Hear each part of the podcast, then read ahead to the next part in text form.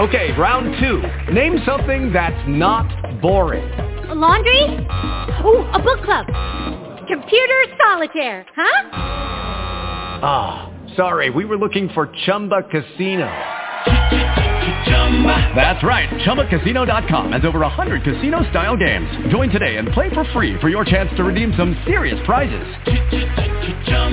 ChumbaCasino.com. No purchase necessary. Void where prohibited by law. 18 plus. Terms and conditions apply. See website for details.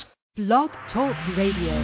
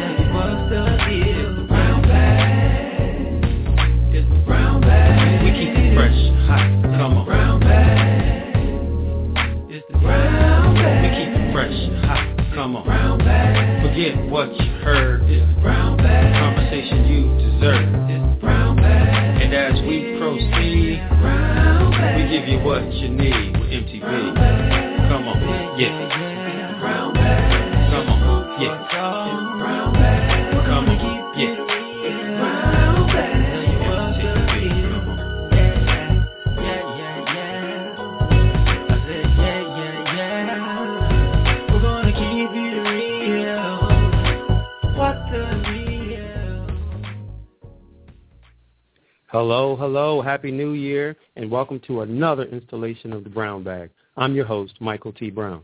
Hey, follow us on Twitter at MTBrown98 or at our Facebook and LinkedIn page under the name Michael T. Brown. I must admit, I'm not a big fan of New Year's resolutions. I'm a firm believer that those who are serious about making the necessary changes in their lives don't wait until January to do it. However, now that we've entered into a new year, I can't think of a better time to contemplate, strategize, and set visions into motion. Hey, Mike, I don't know about you, uh, but how do you how do you feel about New Year's resolutions? I'm the same way, man. Not only do I feel that we shouldn't wait until the new year, um, we can pick up a, a new resolution anytime during the year. Time for a change is time for a change. Yeah, you got any uh, big ideas for 2014? What you got up your sleeve?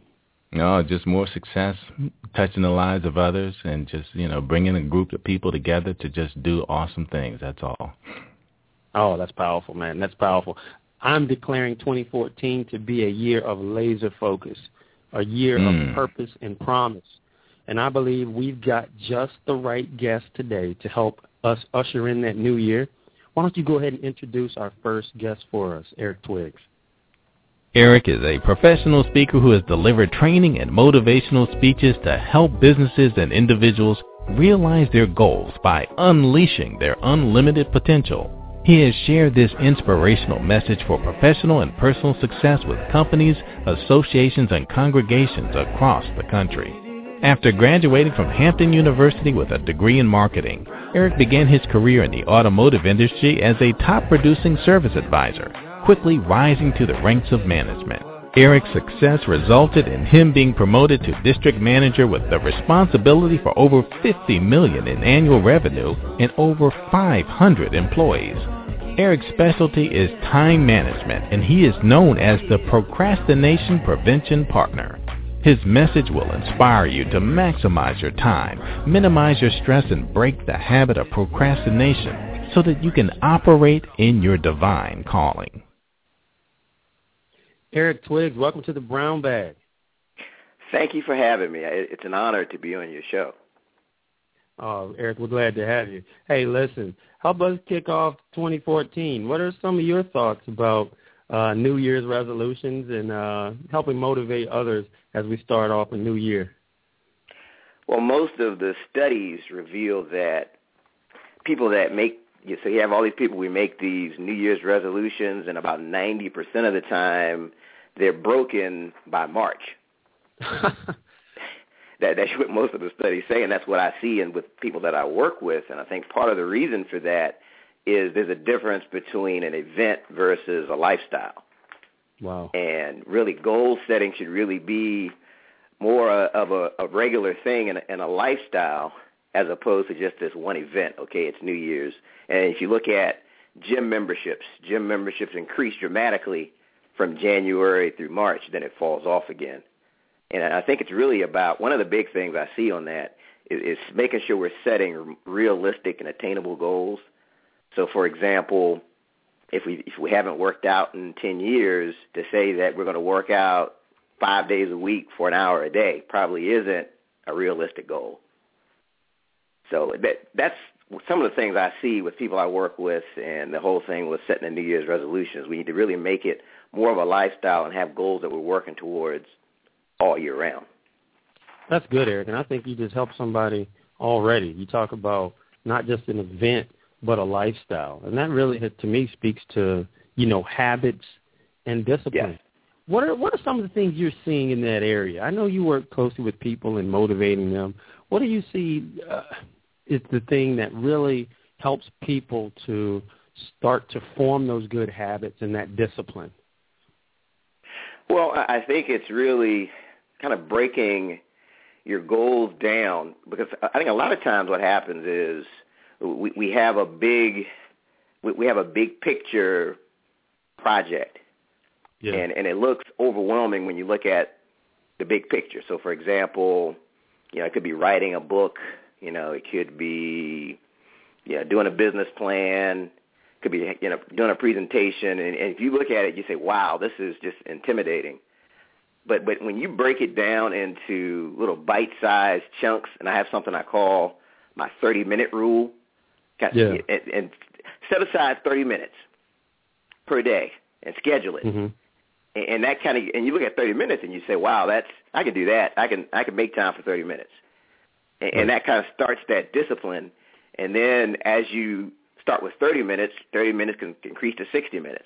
So so I think it's just really kind of breaking what it is that you want to accomplish, taking it from the big picture to really making it more manageable. Hopefully, I answered your question. No, I, no, that's good. That's good. Breaking it down because sometimes I, I agree with you. We we think you know, big picture, but really that one step at a time starts to build the habits and the discipline that's going to need that's going to be needed to sustain that. Right. That's good, Eric. Now, let me ask you this: help our listeners get to know you a little bit better. Tell us about yourself, um, your upbringing, and how it's led you to the path that you're on now. Well, I grew up, and one of my one of my role models when I think about time management is my father. Mm-hmm. You know, when I when I was growing up, I saw him get up every day, and he went to work. He he just had this outstanding work ethic, and mm-hmm. it, it wasn't and, and it wasn't so much of anything that he specifically said to me or instructed me, but I, I I got to look at his example, and that work ethic has been with me ever since. And it's to a point where sometimes, like I've been celebrated for, wow, you got here on time. and my thinking was always, wow, isn't that what you're supposed to do? Right, and the right. reason was because I, I saw that that strong example from my father. So that, so that really started me kind of with with the work ethic and basic time management focus. And then I had an event that happened to me in college that really changed everything and really kick-started my intense focus on time management. I had a friend in college who he was a great student, uh, really disciplined person, and suddenly he passed away in a car accident. Wow. And I remember sitting there at the funeral, and in, in the program, it, it had everything written that he had accomplished in his life up to that point. And I started thinking about the morning that he, the morning of the day that he passed away. He had no idea that this would be his last day on earth mm. and his accomplishments are already set. His time is up, and we don't have as much time as we think. Wow. So, so that really that that was a game changer for me, and I really started to look at really making the most of my time. And that and that's no, really that's good, Eric. Yeah, that, that, that's that's what started me on my journey on time management. You know that you talk about time management, and and I heard you talk about a sense of urgency, um, and how none of us know how long we have. I heard a, a quote. Uh, I think it was credited to Frank Sinatra. He said, uh, "Treat every day like it's going to be your last, because one day you're going to be right." Oh, absolutely. Yeah, you know, it just kind of puts in perspective. You know, when we start talking, and, and we we titled this show, you know, a year of purpose and a year of promise. Um, that we have to use the time that we have to maximize our gifts, our talents, and our attributes. Because you know, your example puts it into perspective. We don't know how long we have, and we've got to maximize our efforts. Tell us uh, a little bit about how you got into your professional work. I know you had a career in in in sales. Is that right? In the past, how did it lead you over to what you're doing now?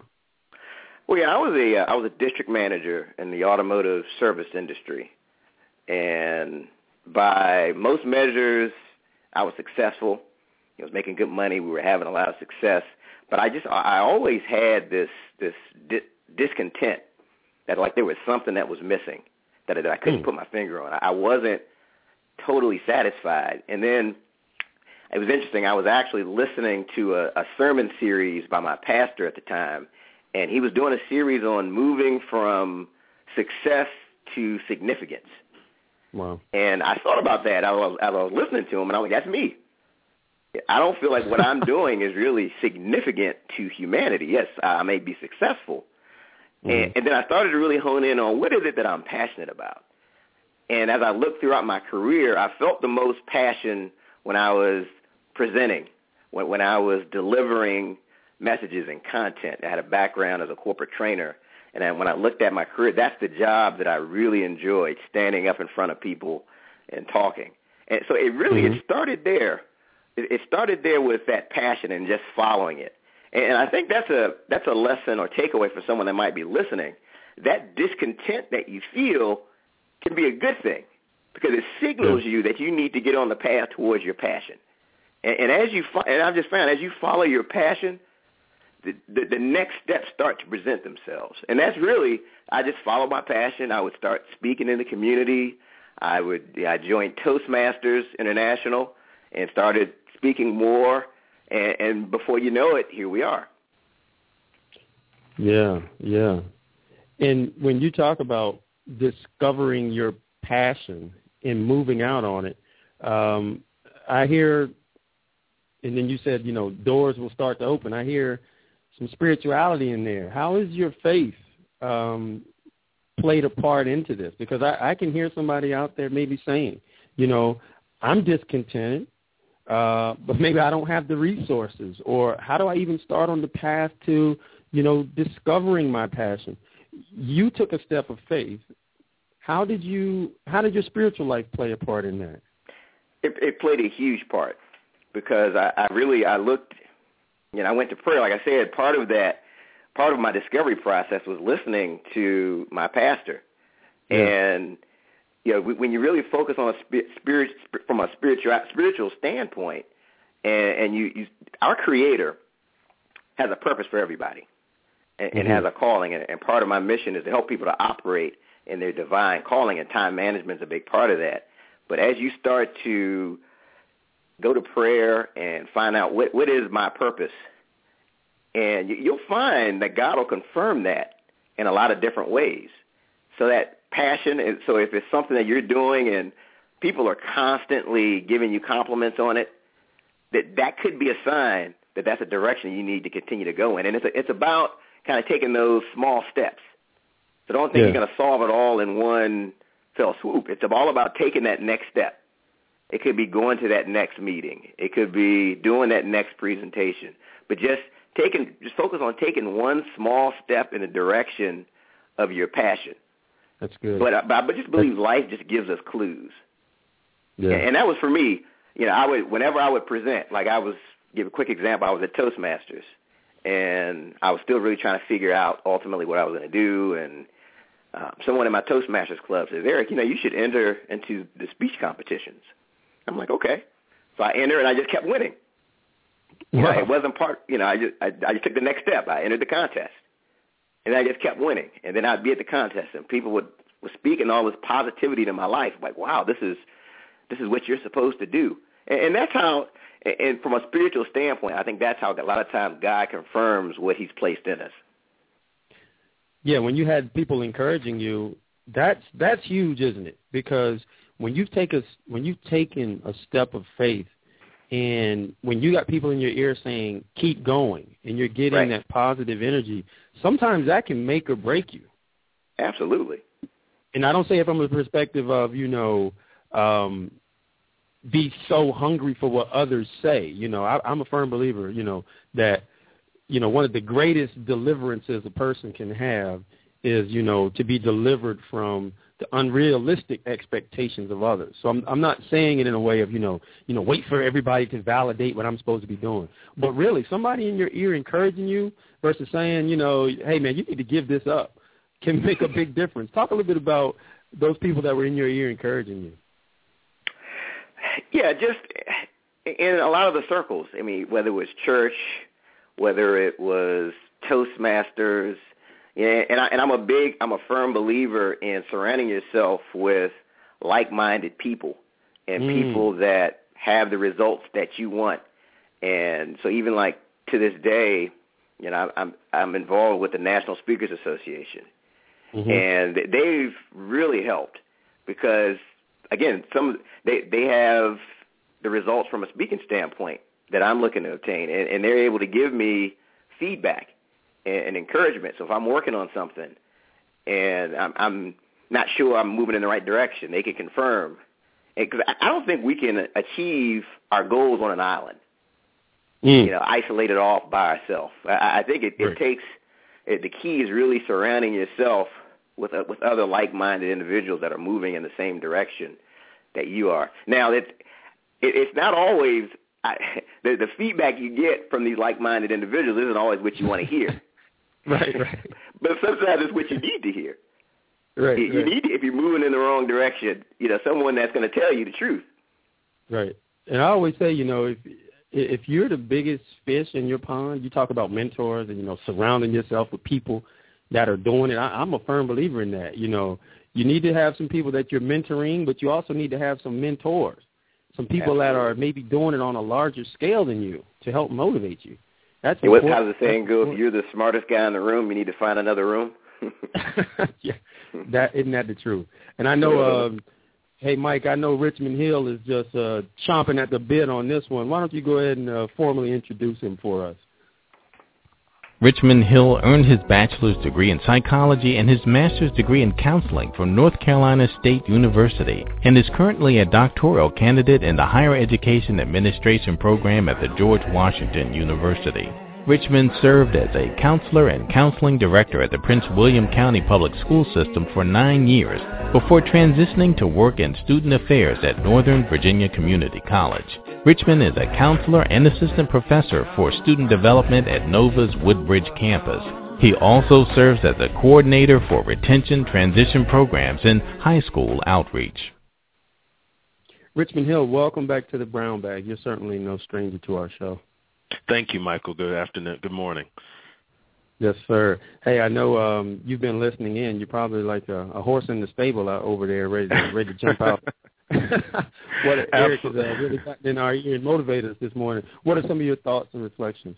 Yeah, absolutely. Uh, Eric mentioned um, believing in what you're doing and getting on the path toward your passion, and I like to call that finding your sweet spot. And, and Michael and Eric, as I was listening to you guys talk this morning, I was thinking about you know finding your sweet spot, which is what I I like to call it, and that's to me that synergy between what you're good at passionate about and what needs to be done. You know, you're able to tap into by doing that you're able to tap into the, the joy and enthusiasm that increases your personal power. And that's one of my commitments this year. Uh, I won't call it a resolution, but I'll call it a commitment and that is to to tap into my personal power uh, more, not not leaning to another self-help book or another motivational conference or speech, but what is it that God has given me and put inside me that will allow me to to to find that sweet spot and do what I need to do Um, a lot of times people are stuck in a job, you know, because it's Yeah. easy or safe or it pays well, but it gives them no sense of purpose and passion. And and and by by being in that spot, you're in the most difficult job of all because it's a job that constantly drains your personal power. And so my goal this year is, is to tap into that that sweet spot and into my uh, my personal power. And um, I know both of you mentioned um, resolutions and and and and people typically not being successful and a lot of times they're not successful because they haven't tapped into that that god their god given you know personal power and so that's my my goal this year is to tap into that personal power That's good. And Eric, I know you're big uh, on helping people avoid procrastination. What is God saying to you in this season that can help us out as far as, you know, procrastinating or waiting and delaying those things that are really birthed on the inside of us? Well, I, I think you have to really get at the root when you talk about procrastination. And a lot of times we Yeah. think that just because someone procrastinates, they're lazy, and that's not always the case. I think that from what from based off of prayer and my dealings with people, fear is usually the number one reason that people procrastinate. So it's either it's a, Mm. it could be a fear of failure that hey, if I maybe I'm just not good enough. So if I procrastinate and it doesn't work out, that gives me a built-in excuse. There's fear Mm. of success. Am I ready for what comes with me accomplishing this goal? And then there's that whole fear of the unknown. So you really have to really uncover those fears and then ask yourself, you know, be prepared for the worst case scenario. So what's the worst thing that happens if this doesn't Yeah. work out? Well, great. Then what? Then what will I do? And then as you really get comfortable with that, and as you really tune in to that God-given vision and that passion, you'll be on the road to not procrastinating and really hitting your purpose. That's good. Hey, Richmond, let me let me ask you, what do you say are some of the the blockers or the hindrances that um, impedes people's progress from getting stepping out in faith and moving out on those things that they desire? You know, I would I would say, Michael. Um, you know, uh, I, I heard a quote a while ago from a someone who's very very near and dear to me, and the quote was, "The start is what stops most people." And uh, Mm. I think it's just that ste- that initial stepping out, and then also the fear that surrounds that. Sometimes it's the fear of failure. Sometimes it's feelings of inadequacy. Sometimes it's uh, folks not understanding or knowing what resources are available to them. And so I think what's important is when someone is feeling that uh, they need to step out or they want to step out or, or, or tap into their passion, it's important to share that with those that are close to them and that they trust because that's when the networking begins and that's when that friend or family member can say, hey, I know someone that can lead you in the right direction or I know Mhm. someone I know someone that has a similar business or I know someone that just went back to school at age 43 and so you can do it too and let me connect you and then provide those resources and so I think a lot of times not sharing and kind of holding it to yourself uh others around you that love and, and care about you don't know what it is that you need and can't help make those connections. So I think it's important to find those folks that you trust and know and, and, share what it is that uh, th- that you're feeling and uh, move beyond that starting point. And not only that, I think that keeps you accountable. So you're telling Absolutely. people what your goals are, and you know that if I, if I say my goal is to write a book, and I'm telling like-minded people, at some point they're going to say, "Hey, Eric, how's that book coming?" Right, right. and that's going to keep me accountable because I know I'm going to see Joe next week. He's going to be asking me about the book. I should probably have something good to say. And Eric, You I'm gonna bring Michael Fordham in here in just a little bit, but I, you talk about the book. I was mem- remembering when um, I started the process, and there were times where I found myself looking at TV, and I would ask myself, if you were to go out and get hit by a bus right now, what would happen to your book? And I was like, oh well, Lord, let me get in this office, you know. and I had moments where you know I had to literally push myself. You talk about accountability, and it just so happens that you know some major life events happened, and if I didn't start, if I didn't keep pushing, you know, it wouldn't have. The, I could have missed a season in life because of procrastination. hmm Yeah, Mike, you want to? In? Yeah, um, both Richmond and Eric made some great points too about surrounding yourselves with people who will support you because um, I think the biggest um, enemy of our dreams is fear and doubt. And um, if if we haven't communicated that with someone who could help us out and actually hear that we're just making excuses based on fear or that we're doubting ourselves at this point, they can give us what we need at the time we need it the most and help us to continue on that track and that path. But a lot of people do internalize, and when you do, that that's where the depression comes in. That's where people really mm. fall apart and look at these goals and dreams as their enemy, as opposed to something that they really need to fulfill in their lives. Yeah, and another thing we we have to realize too, and, and I try to share with as many people as possible, is that God gave us the ability to think you know, to know and reason, to sense and feel. He also gave us the determination and self-discipline to act. And so what we have to do is realize that these gifts working together in harmony, it can give strength to our lives and help us tap, uh, you know, tap into that personal power I was mentioning earlier. And, and that will help us manage our thoughts and emotions rather than let it be dictated by those outside conditions, the fear, the, the feelings of inadequacy. And so when we take those, the, those forces and combine those together, you know, we're able to bring vitality to our lives, and even in the most difficult of circumstances, we're able to step out and tap into that personal power that allows us to to make choices and act. So we really have to remember that what we need, God has already given us, and it's inside. We just have to tap into it. That's good. That's good. And Eric, I wanted to ask you, what are some of the principles that have helped you as you look back on your your business career? Um, I actually took one of the things you shared with me before you I don't know if you remember, but one time you said you know you were working with some employees and you said it, it never failed. Every time you would come in and say something positive, like "Hey, you're doing a great job," or "I believe in you," you would see the motivation.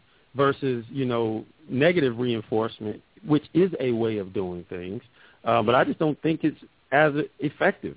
And uh, when you said that, that stuck with me. That just I think you said you had written a note to somebody and how it just how they just lit up and and and how it motivated them. Talk a little bit about that, um, how your motivation strategies have helped you in business.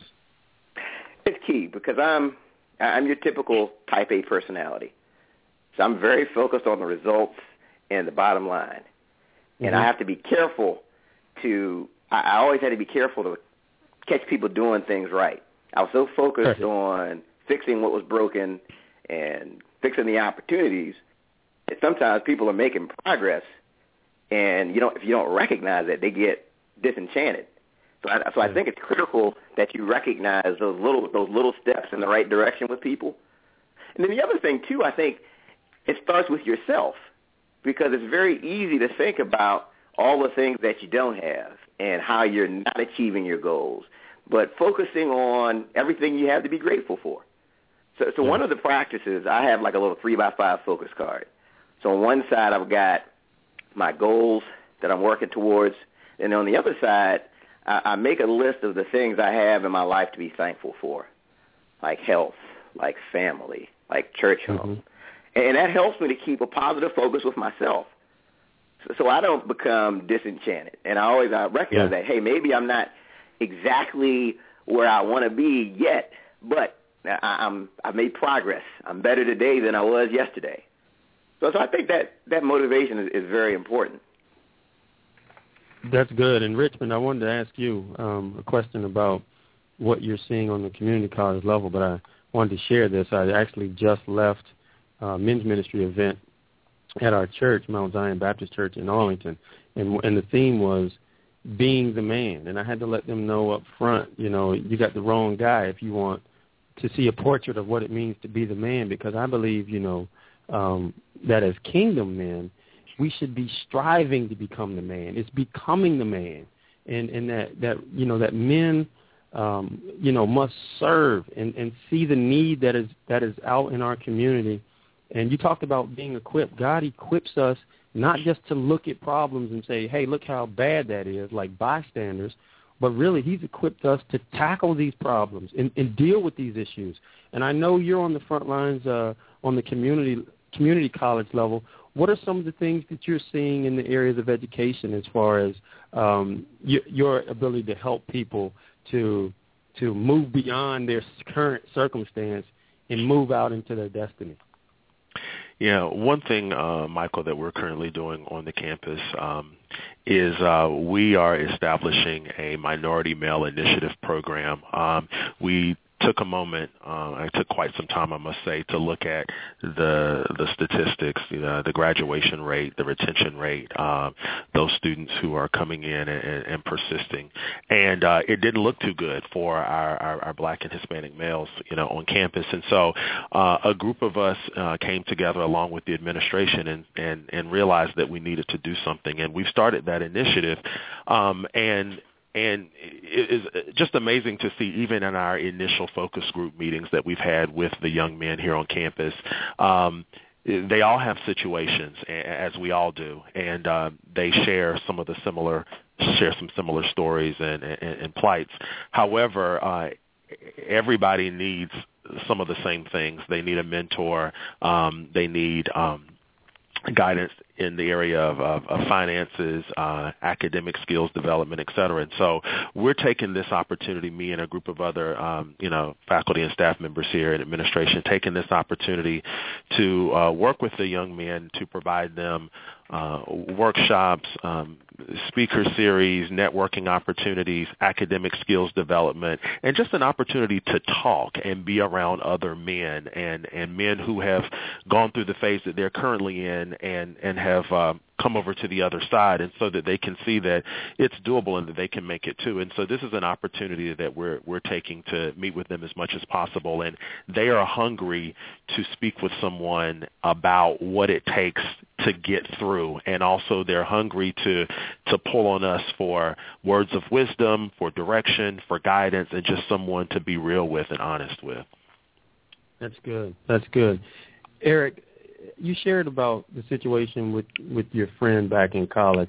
I'm curious, were there other turning points maybe earlier on in life for you where, you know, maybe you shifted directions because when I, you know, in my conversations with men, one thing that I've noticed is that, you know, many of us at some point in our lives are at crossroads where we can go in one direction or another. And that's just not, you know, targeted specifically for men, but but women I'm sure can say the same thing as well were there turning points that you look back now and you say, you know what, man, I'm thankful I didn't go that direction. I went in this direction.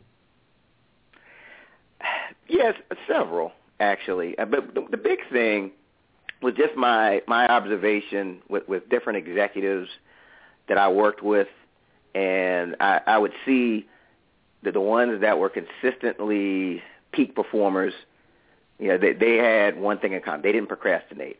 So they would, mm-hmm. You know, we, we'd all go to a conference, and you get all this great information, and they would that that first minute back, they're implementing the ideas that they they, they got. And some of the other right. managers that I work with that weren't as successful, you talk to them three months later, they haven't implemented it, anything. Right. So it's just just kind of seeing that and just being exposed, you know, just coaching all the business executives um, that I've worked with. I mean, that's that's the one thing they had in common. They really, the successful ones, were great at managing their time. So I really just kind of took the just my early life experiences, you know, with again with uh, Don the Donnell situation, my friend's situation when he passed away.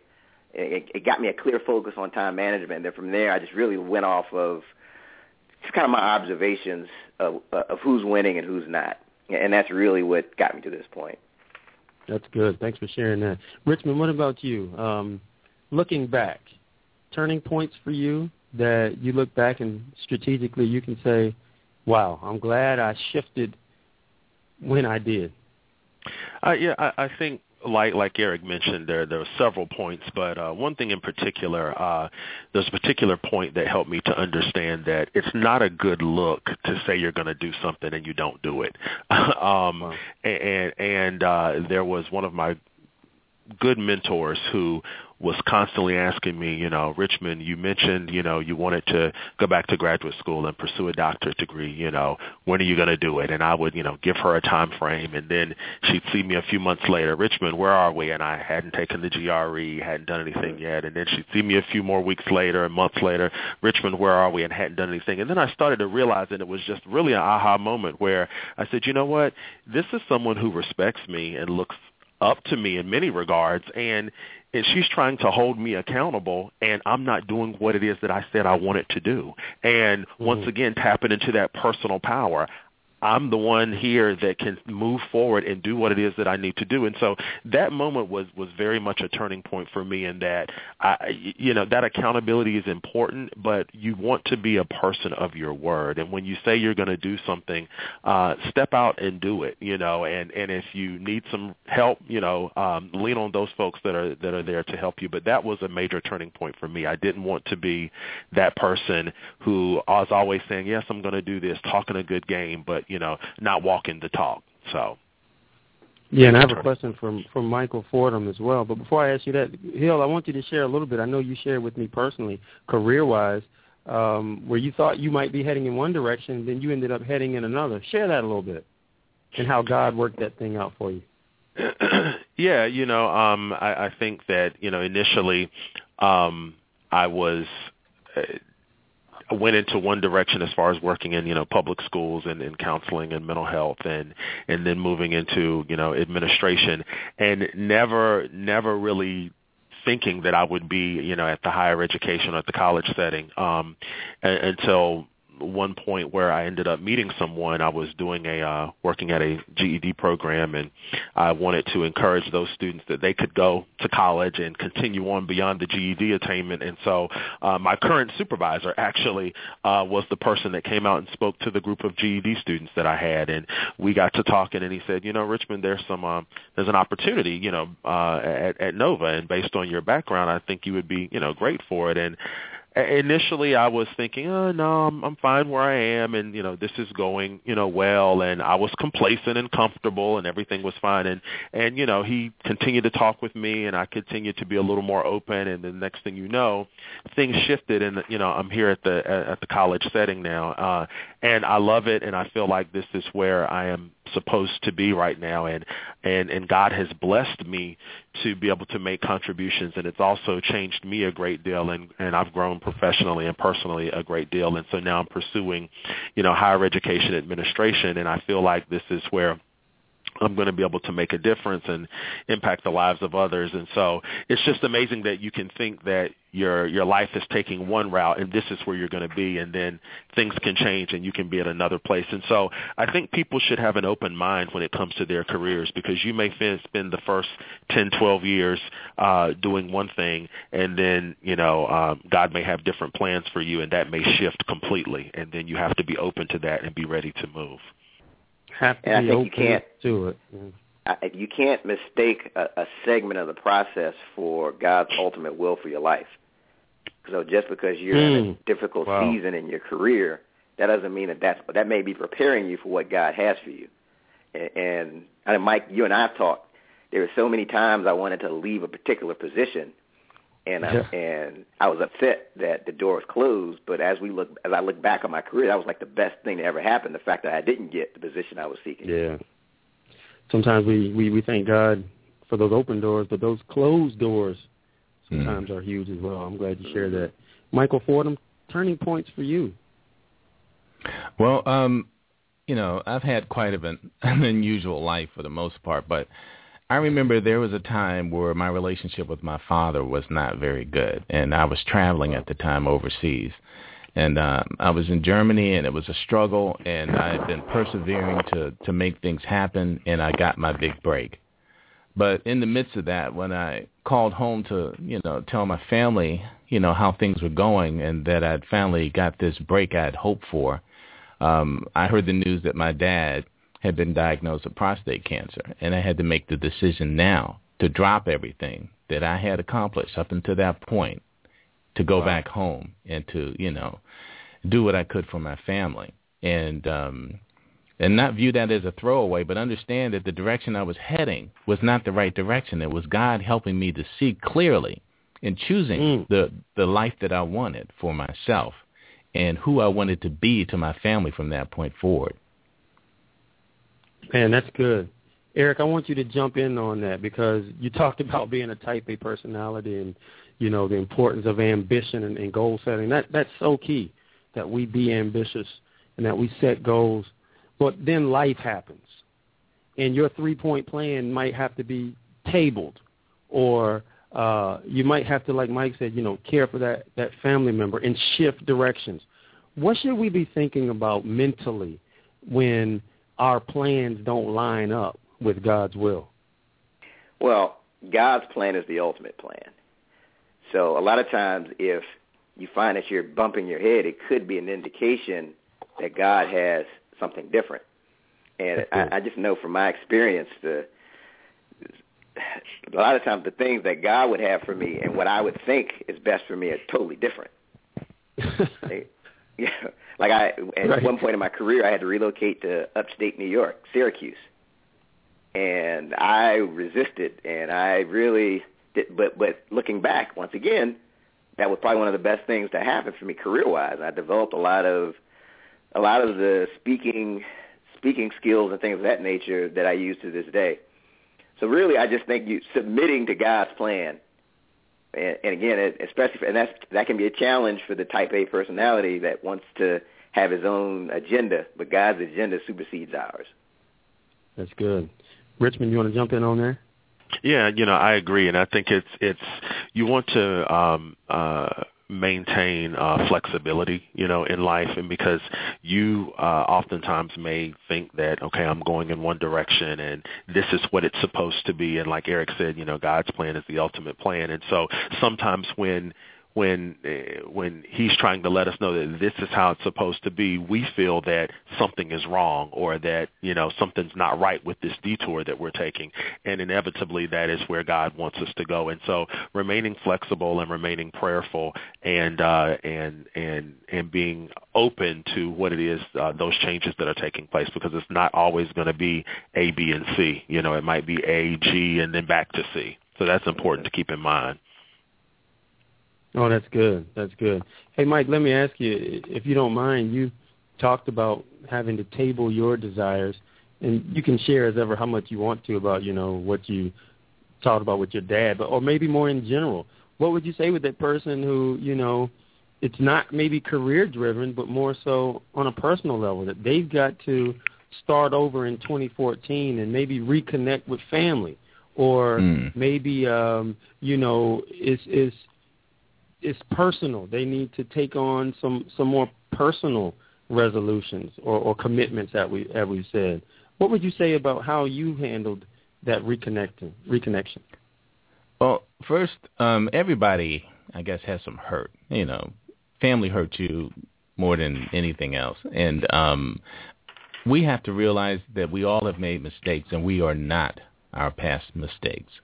That was just an hmm. incident that happens, and people hold on to it in memory and make that a part of that person. But there's so much more there, you know. And um, that was my issue with my dad for the longest time, and um, I was able to come back and get over that, and not only hmm. get over the hurt, but also my dad is like my best friend now and um wow. we hang out and do things all the time and that relationship was broken and I could not have become a man without fixing that first. And um that that was crucial. I can't imagine what my life would have been like if I had not mended that relationship. Wow. Thanks for sharing that. Eric, what would you say to that person who may be struggling personally? They have the passion, they they feel a sense of purpose, but maybe they're struggling spiritually and I know you're a man of faith. What would you say to encourage our listeners um, spiritually? Well, I would I would just say getting yourself in alignment with God and trusting His will and plan for your life is the best decision that you can possibly make. And wow.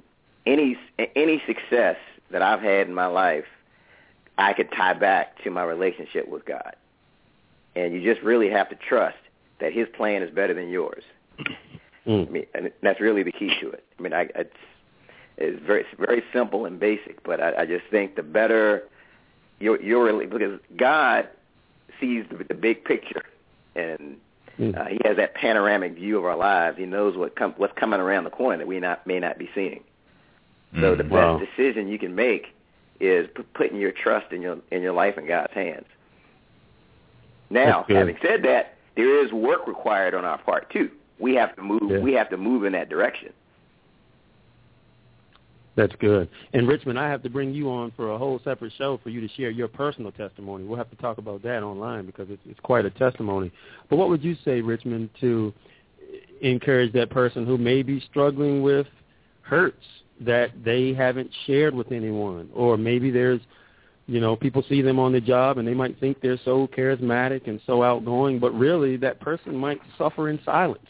What would mm-hmm. you say to encourage our listeners uh, as we move into 2014?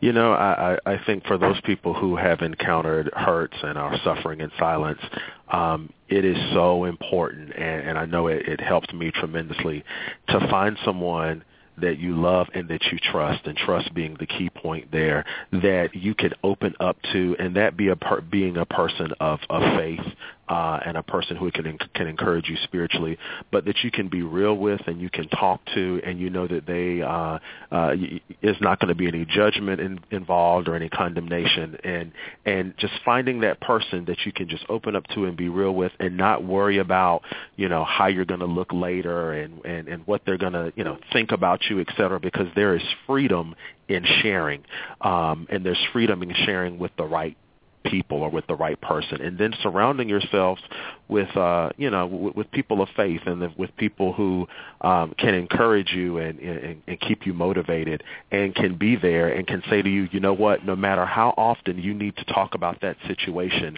I'm here. Now we're not going to stay at the same point all the time but I'm here. Don't feel like you can't come and talk to me and, and, and we can't discuss and we can't share. I'm going to help you move to that next point each time but I am here so don't feel like you can't come and be real and be honest. We've got to take off the veils and be real mm. and be hmm. honest with folks.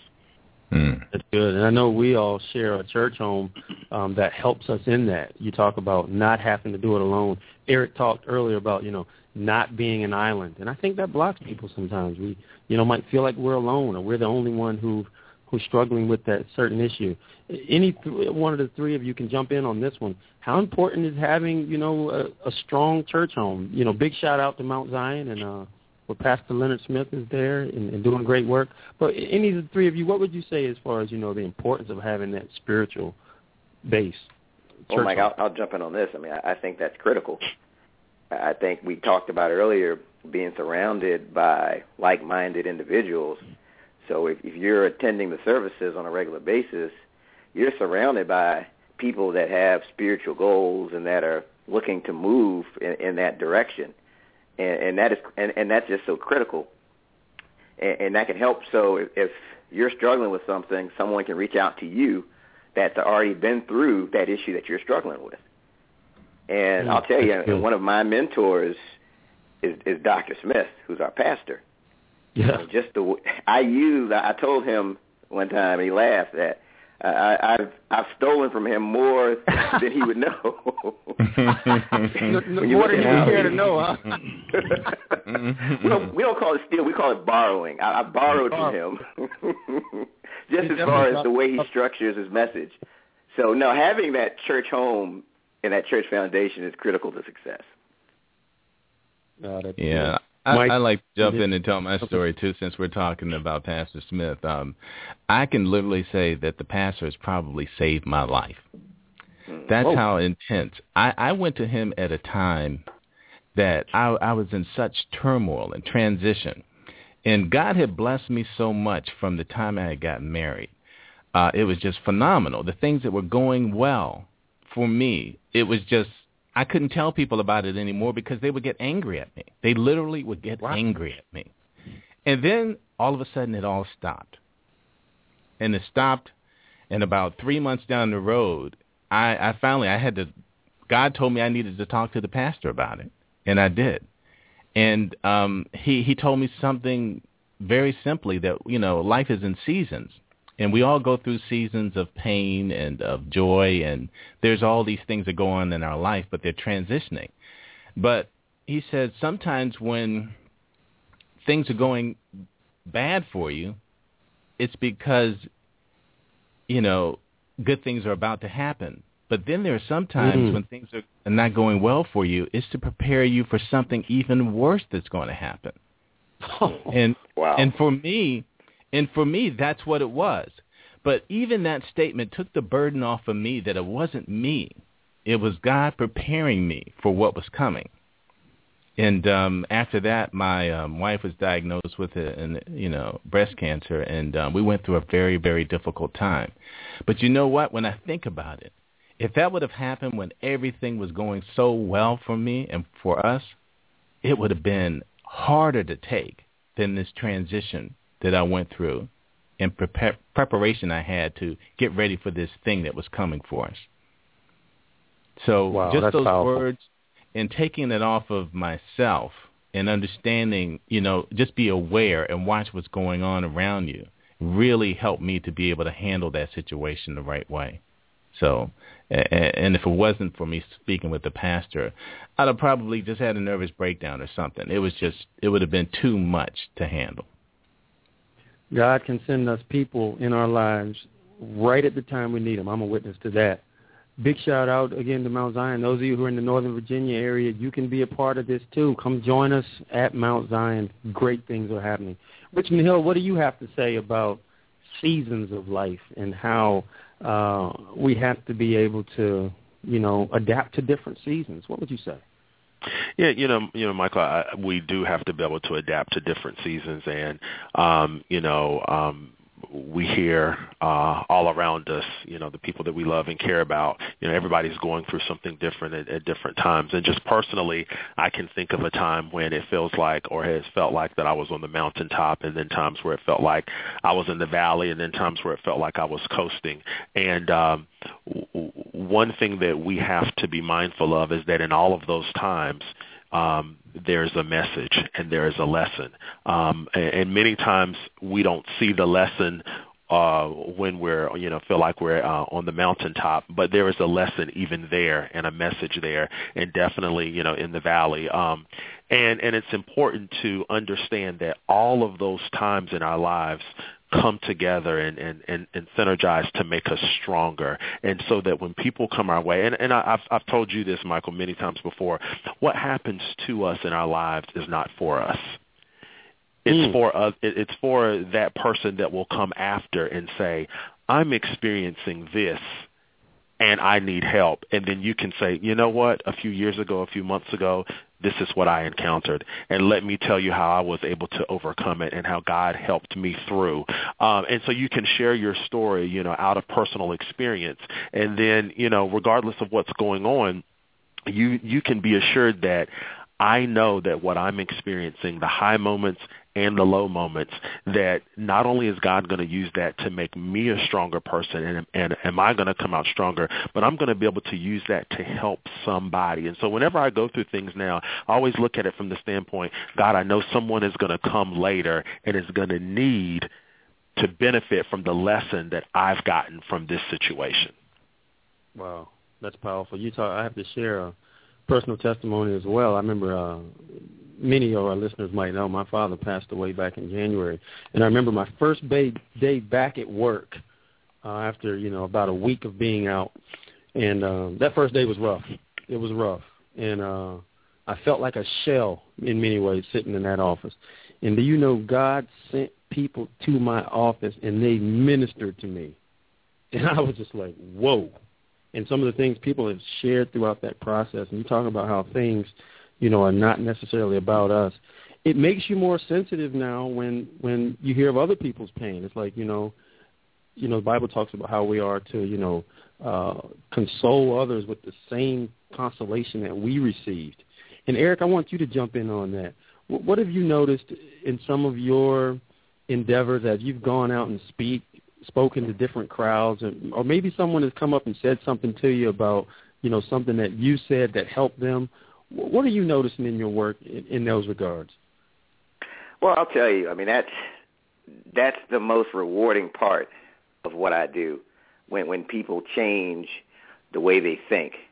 And and sometimes I'll say something that I don't think about that's very significant and I'll have someone come up to me and say, hey, you know what, Eric, I'm on a consistent workout program because I remember at that I was at your session and you told me, look, if you want something different, you have to do something different.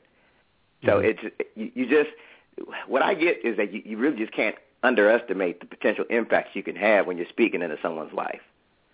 And it, and it kind of goes back to Rich, what Richmond was saying earlier. It's not just about you. A lot of the experiences that you have equip you to effectively speak into someone else's life. And people, and we just need to really, because we don't know what people are going through, and Mm, people are right. suffering in silence. And you see them, they may smile at you, but they're suffering. So that word that you have could really make a difference in their lives. And, and that's really what's so rewarding about what I do. That's awesome. That's awesome. Richmond, what do you see um, on the horizon for you? I know you're pursuing higher education. What are some of your dreams and visions uh, as you move into 2014?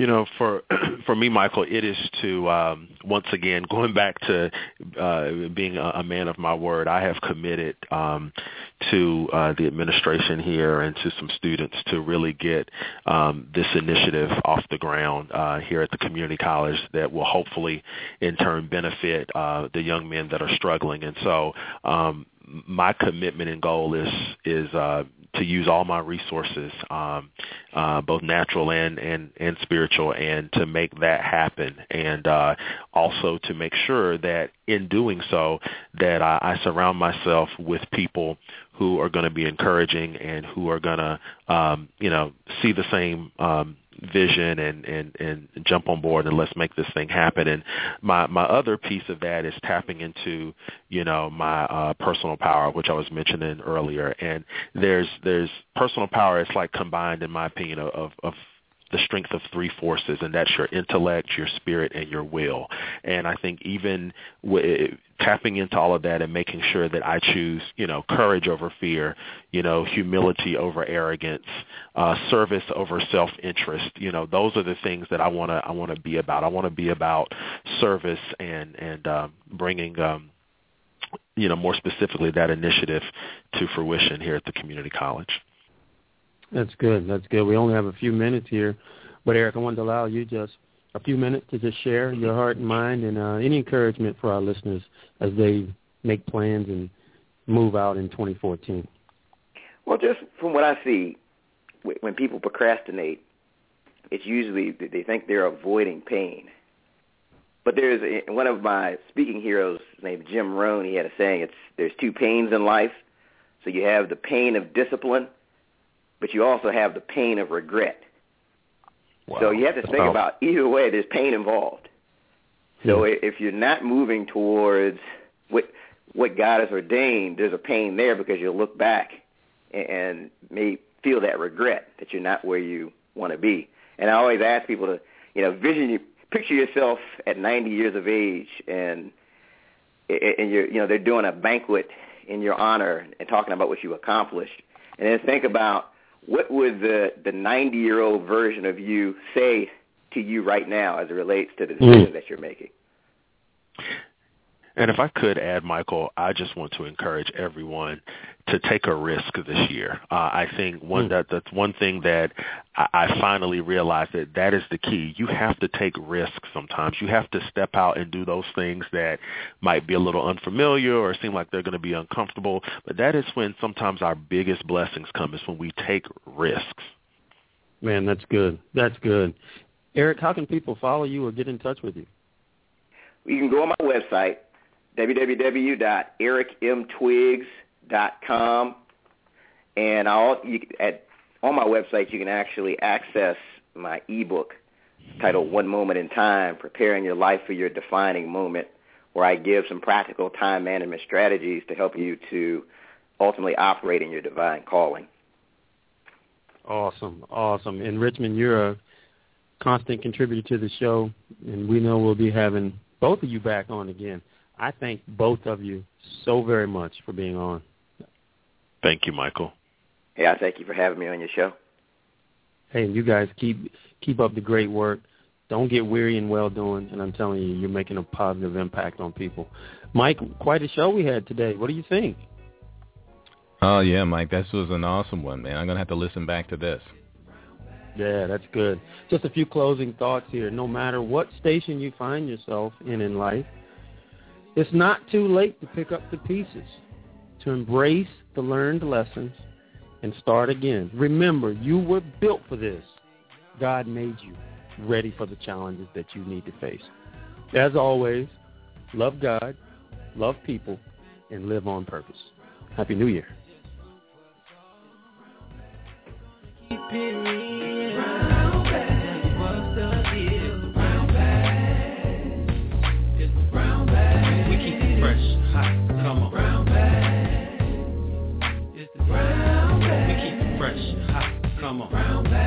Forget what you heard. It's the brown bag. Conversation you deserve. It's the brown bag. And as we proceed, brown bag. we give you what you need with MTV. Come on. Yeah.